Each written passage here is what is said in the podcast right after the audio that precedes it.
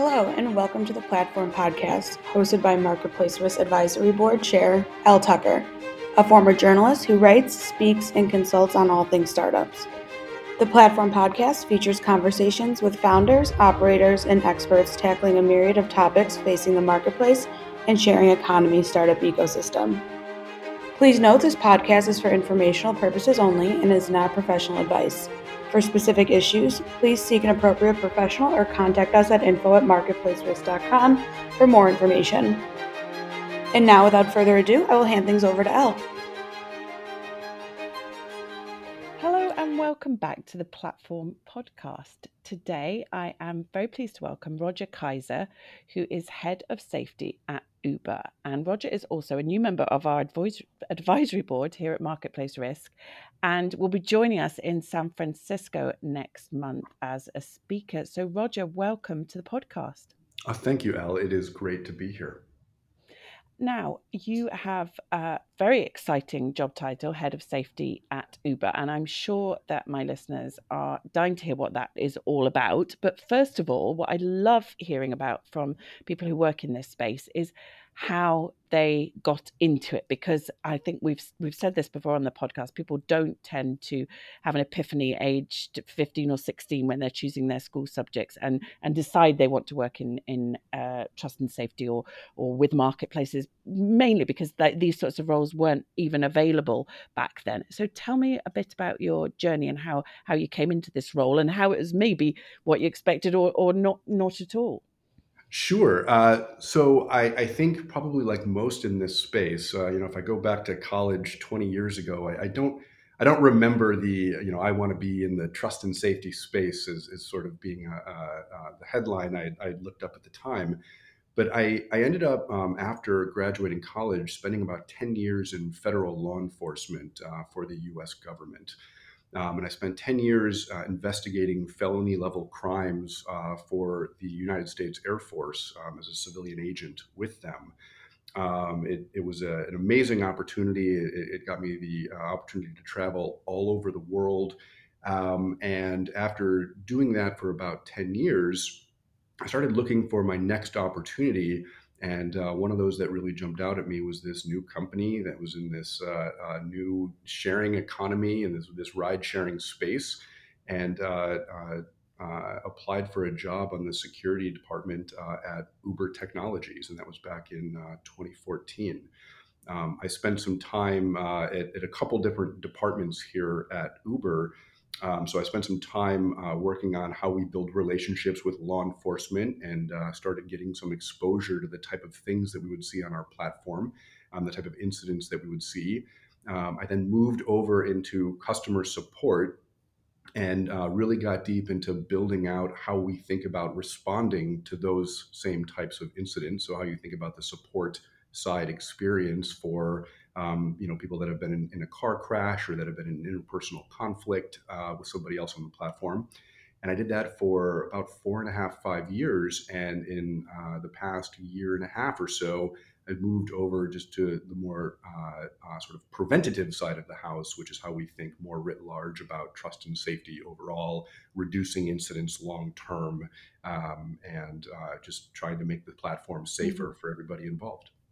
And so what, the skills that you learned in this first stage of your career, um, I mean, there must have been many of them that were very transferable, very useful um, when when it came to making that pivot and moving into the world of the sharing economy. But, you know, can you talk me through which really, I suppose, have been the most applicable? Um, because obviously your, you know, your C V is, is very interesting, but some might think that that was, you know, something very, very different and very different environment to be working in.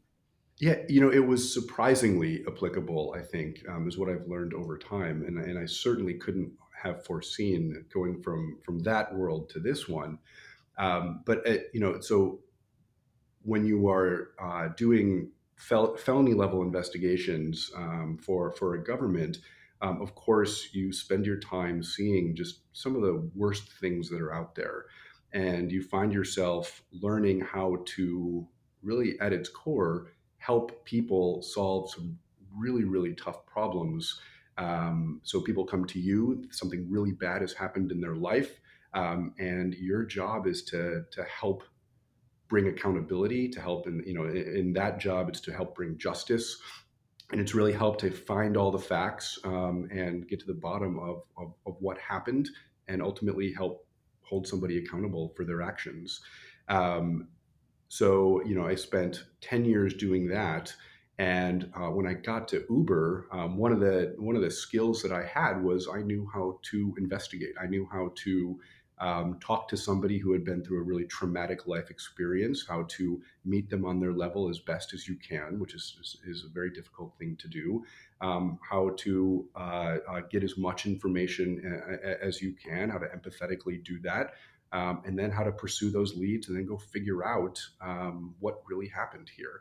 Um, and uh, those skills transferred quite well into the space of trust and safety, that sort of critical thinking and problem solving when you don't have all of the information, you don't have all of the facts at the beginning of, of, um, of a uh, report, and sort of seeing it through to uh, conclusion and then holding somebody accountable, getting them out of the community or getting them out of, uh, getting them off the platform in our case. Mm-hmm. And I mean, at that point, uh, eight years ago, Uber was... Um... still in, in its reasonably early stages, as was the sharing economy. Um, not many people would necessarily even have, um, particularly in the U K, I think, and beyond, um, even understood what that term meant. Did you know much about the sharing economy and the, the importance of that um, safety surrounding the, the sort of peer-to-peer transaction on a platform, or was this all really kind of brand new to you? Uh, it was all brand new. I, I I would love to be able to tell you that I you know saw all of this coming, um, but I didn't. I, I think the, the reality was I sort of hit a point where I was ready for a, a transition into um, the, the private sector, and uh, Uber was uh, a company that I'd been aware of because I'd, I'd used the product, and I, I pushed a button and got got a ride in uh, uh, Washington, D C one day in, in twenty thirteen, and just sort of fell in love with the experience of it. Um, I knew someone at the time that worked at Uber, so I started talking with him. He plugged me into the security org. I did some interviews and thought, this is the kind of place I want to work. Um, and so sort of took that leap, left government, joined Uber, and within about six months, realized that, you know, anything that can happen, you know, on a street corner or in the public sphere, it can also happen in an Uber. You know, you're taking two people, you're putting them together in this metal box, and it's going fifty miles an hour down the road. And so things that can happen in the real world, of course, they can happen in an Uber. Um, we're not we're not uh, a technology company like that per se, because at the end of the day, there are two people meeting and they're interacting, and they have high expectations for our involvement and us uh, keeping them as safe as possible. And so um, it just became, uh, it was very obvious to me very early on, all of these issues that we were starting to see, and so many more that um, I knew was coming based upon my experience. And uh, I just really found a space and a niche that I could start uh, carving out and, and, and offering value and helping this company transition into a more mature model. It's very interesting, isn't it, the way that these tech platforms, these tech companies do create that connection between people online, but then they can take that and, and, and make a real connection, uh, you know, uh, in you know in real life, and that very human connection and interaction. And you've you know also got the you know there's two sides of it, and I think that when people think in terms of technology and the trust and safety around a tech platform, they overlook the fact that actually quite often there's a connection in real life, which must make it very challenging for for um you know for somebody in, in your role to actually look at both sides of that. It, it does, and, and and that's you know it's by design, right? That's the whole business model is, um, yes, we have this amazing technology and it makes this incredibly efficient marketplace where, you know, you need a ride from A to B, or, you know, you're looking for some food because it's dinner time, and we're able to connect you with another human or several other people out there that are willing to provide that service right now in this moment. And that service requires them to show up at your door um, and either hand you some food, or you climb into the backseat of their car and off you go. And, um, you know, the, the, that interaction is at its core, you know, that's why we have a business. Yeah. Um, the technology just powers and enables it. And um, and, and those human interactions, you know, as, as you're well aware, and as the audience uh, for this podcast are well aware, um, that human interaction is, unfortunately, that's where those things can start to go wrong, certainly at scale. Mm-hmm. So tell me a bit about your uh, typical day. Is probably not really the, the right way to ask, because I know that it will probably be very varied for you, but tell me a bit about your role and what, what you actually do. Sure. So uh, I, I would say uh, the way that I would describe the job and, and the, the team's job overall at Uber uh, is we sort of have three big mandates that we think about. One is, of course, the job is to keep our customers safe. And when I say customers, I mean everybody who interacts with the platform. So, you know, people that spend money on the platform, people that earn uh, money uh, uh, through the platform, um, the entire ecosystem. So the job is to do what we can to keep people safe, to ident- identify and understand the risks that, that are inherent, and um, do everything that we can to get those risks out and to mitigate them, and also to be transparent about them so that people can also make decisions and, and help keep themselves safe in those moments as well. The second part of the job, uh, we think of it as sort of inspiring trust in all of the ways that we think about mitigating those risks. So, um, you know, you can have lots of different controls that reduce risk from the platform and, and, and make it safer. Um, but if you're not thoughtful about those types of controls, if, if, if you don't ensure that they're effective and fit for purpose, you can remove people that don't deserve to be removed, or, you know, hold somebody accountable for something they didn't do. Um, and, you know, there's all sorts of, you know, bad outcomes that can happen uh, by making mistakes in this space. And then thirdly, we think about the job as driving accountability in our industry and internally in the company. So this is, you know, internally making sure that Um, senior leaders understand what the risks are, they understand what the incident rates are and the type of issues that we're seeing, um, and that they understand how to best make decisions to manage those and, and, and mitigate those and support all of our customers. And then externally, we think a lot about how do we as Uber, a, a, a, a very large global organization, how do we help lead the way on what right looks like here? How do we help turn on the lights? How do we Um, make it so that there's really no place to hide in the space of um, you know, interpersonal conflict and sexual assault on our platform and on any platform out there, and um, help other companies that um, you know are in a similar space as ours figure out creative solutions to this and work together to solve them. And you must have seen in that eight-year period uh, a real change, um, presumably, in some of the challenges that you've faced and some of the sort of structure and organization of, of what you're actually doing. And uh, how different is it now to be working in the role you are to when you joined the company in that very early um, stage of it? I, I think that... Um... You know, over the years, we have clearly matured and evolved. We've invested more money. We've hired more just incredibly uh, talented and, and uh, um, uh, creative people to help solve and tackle this problem. Um, I, I think that it's been, it's certainly been a journey. Um, and I'm quite proud, and, and everyone I work with, um, I don't want to speak for them, but I get the sense that they are all quite proud Uh, that we work at a company that is willing to stand up for safety and, and stand up and do the right thing in, the, in these moments. Um, I think that over the past eight years that I've been here, and it, you know, it's been at varying levels within the organization, one thing that I've been most impressed with over the years is when senior leaders finally get in front of them the scope and the breadth of the problems that we see. I've actually never seen a leader at Uber sort of equivocate on doing the right thing and, and figuring out what the right investment is to solve the problem and, and do what we can to make it better. And that's been, a, a, for me, a very rewarding experience here. And these can be really, really tough decisions uh, at the end of the day that you have to make really tough calls on. How do you best improve safe outcomes on the platform? How do you best empower customers to make decisions Um, that improve their own safety? Um, those can be really, really tough things to, to do on a day in and day out basis. It's really interesting, isn't it, the way that these new platforms created a, an entirely different way for us to do so many different things, to travel, to, you know, to stay in each other's houses, to, you know, to do all the things that sharing economy and the gig economy allow us to do. But in a way, they came in so fast and so excitingly that, you know, it was always going to be that the regulation and the actual sort of structure around it was going to take a bit longer to catch up. And that in a way that there were going to have to be mistakes made before we could understand what type of mistakes would be made. Do you think that that process in a way is ongoing and will always be evolving, and we've always got to, you know, keep an eye on what we need to do to make platforms safe? Or do you think we've reached a point where we can sort of say, okay, we get what we're doing now?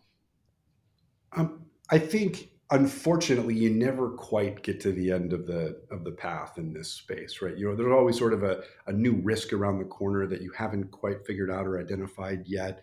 Um, But I, I, I think for those of us in, in, in the profession, that's sort of part of what keeps us here. Yeah. You know, it's the sort of it's the it's the the new and the next unknown that's coming around the corner, and, and you can be very sure that um, you just can't really get comfortable here. Um, this isn't a, a topic that sleeps, and uh, so I, I I think that we've come a long way.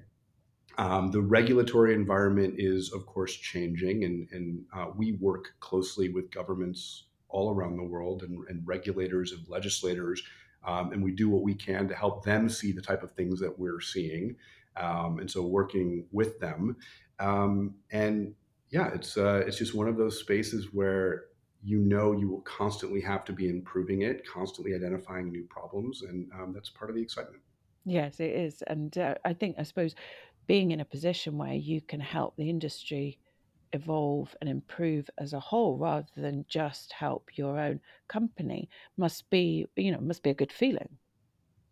Uh, it, it is. It's um, it's it's an empowering one, but it's also like it's a it's a little bit of a daunting one. You know, the um, I when I sit down and talk with folks on the team and we we work through some of these problems, um, I'm generally pretty blown away with how humble folks are as they approach these. Like, we don't know what we don't know. Um, there, you know, we have access to a lot of information and data and experience here at Uber, but that's a, you know, for some respects, it's a very siloed experience. It's our experience, and so um, there's always a heavy push to figure out, okay, well, who are the experts in this space? Where are the advocacy groups that are that are really, really good on this? How do you engage them? Work with them. Who are the right other companies that are seeing this, that may be seeing a slightly different version? How do you reach out to them and talk with them, et cetera?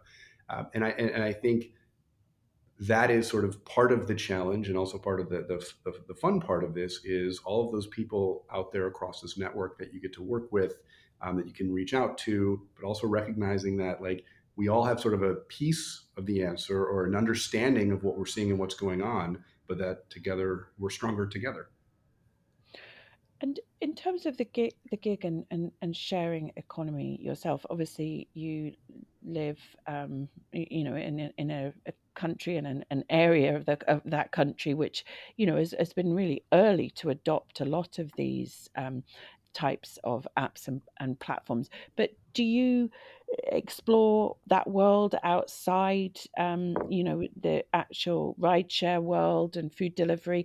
Do you, you know, do you live the sharing economy as, um, you, you know, outside of your job as well? Sorry, do you mean like uh, elsewhere around the world, or well, just like really in your day to day? Yeah. Yeah, as a consumer, really, I think it's quite interesting when I hear um, about people who work for big, well-known sharing economy platforms, and then find out that maybe, you know, they also use, you know, other types of sharing and gig platforms in other areas of their lives, because it must be, you know, you must be able to come at it from a really interesting angle and explore what other people are doing as well and be an early adopter. Definitely. So um, I, I don't know that anyone would ever accuse me of being an early adopter uh, in my life. Uh, that being said, you know, there are, the gig economy brings with it all sorts of just like sort of at your fingertip convenience. Um, and I think the one that my my uh, uh, my wife and I use the most is uh, honestly, it's, it's grocery delivery, which, you know, Uber is getting much more involved in lately. Uh, but we're a more recent entrant uh, into, you know, getting your groceries uh, delivered mm. to your door. Um, and that's th- that's one of those areas that we've been heavy consumers with quite some time. As we're starting a new family, you know, we both work. And so uh, uh, finding those moments where you can add a lot of efficiency to your day um, uh, is really quite valuable. And do you see, I mean, do you think about what opportunities there are, especially in this sort of post-pandemic era, era for marketplaces um, in general? Um, it, it, you know, do you see innovation just continuing to happen in this space? Because, I mean, from my point of view, sometimes I'll, I'll see a, a new idea for a sharing app or platform pop up, and I'll think, gosh, how did nobody think of that before? Because it's almost staring you in the face. And yet, you know, it's just the, the innovation is so exciting. And I, I just wonder sometimes, you know, what opportunities you see out there for for companies who are just maybe starting out in this space. Sure. Well, I, look, I think that, um, you know, we all have this just amazing technology at our fingertips these days. And, you know, there there there is there continues to be opportunity, I think, in how you can connect with somebody. They can provide value to you very, very quickly um, without maybe having to come to your house, come to your door, an area that I don't know if I've seen a lot of innovation in this space. And to be fair, I don't know if the scale warrants it, but I'm sure somebody out there will uh, either prove me wrong or will figure it out.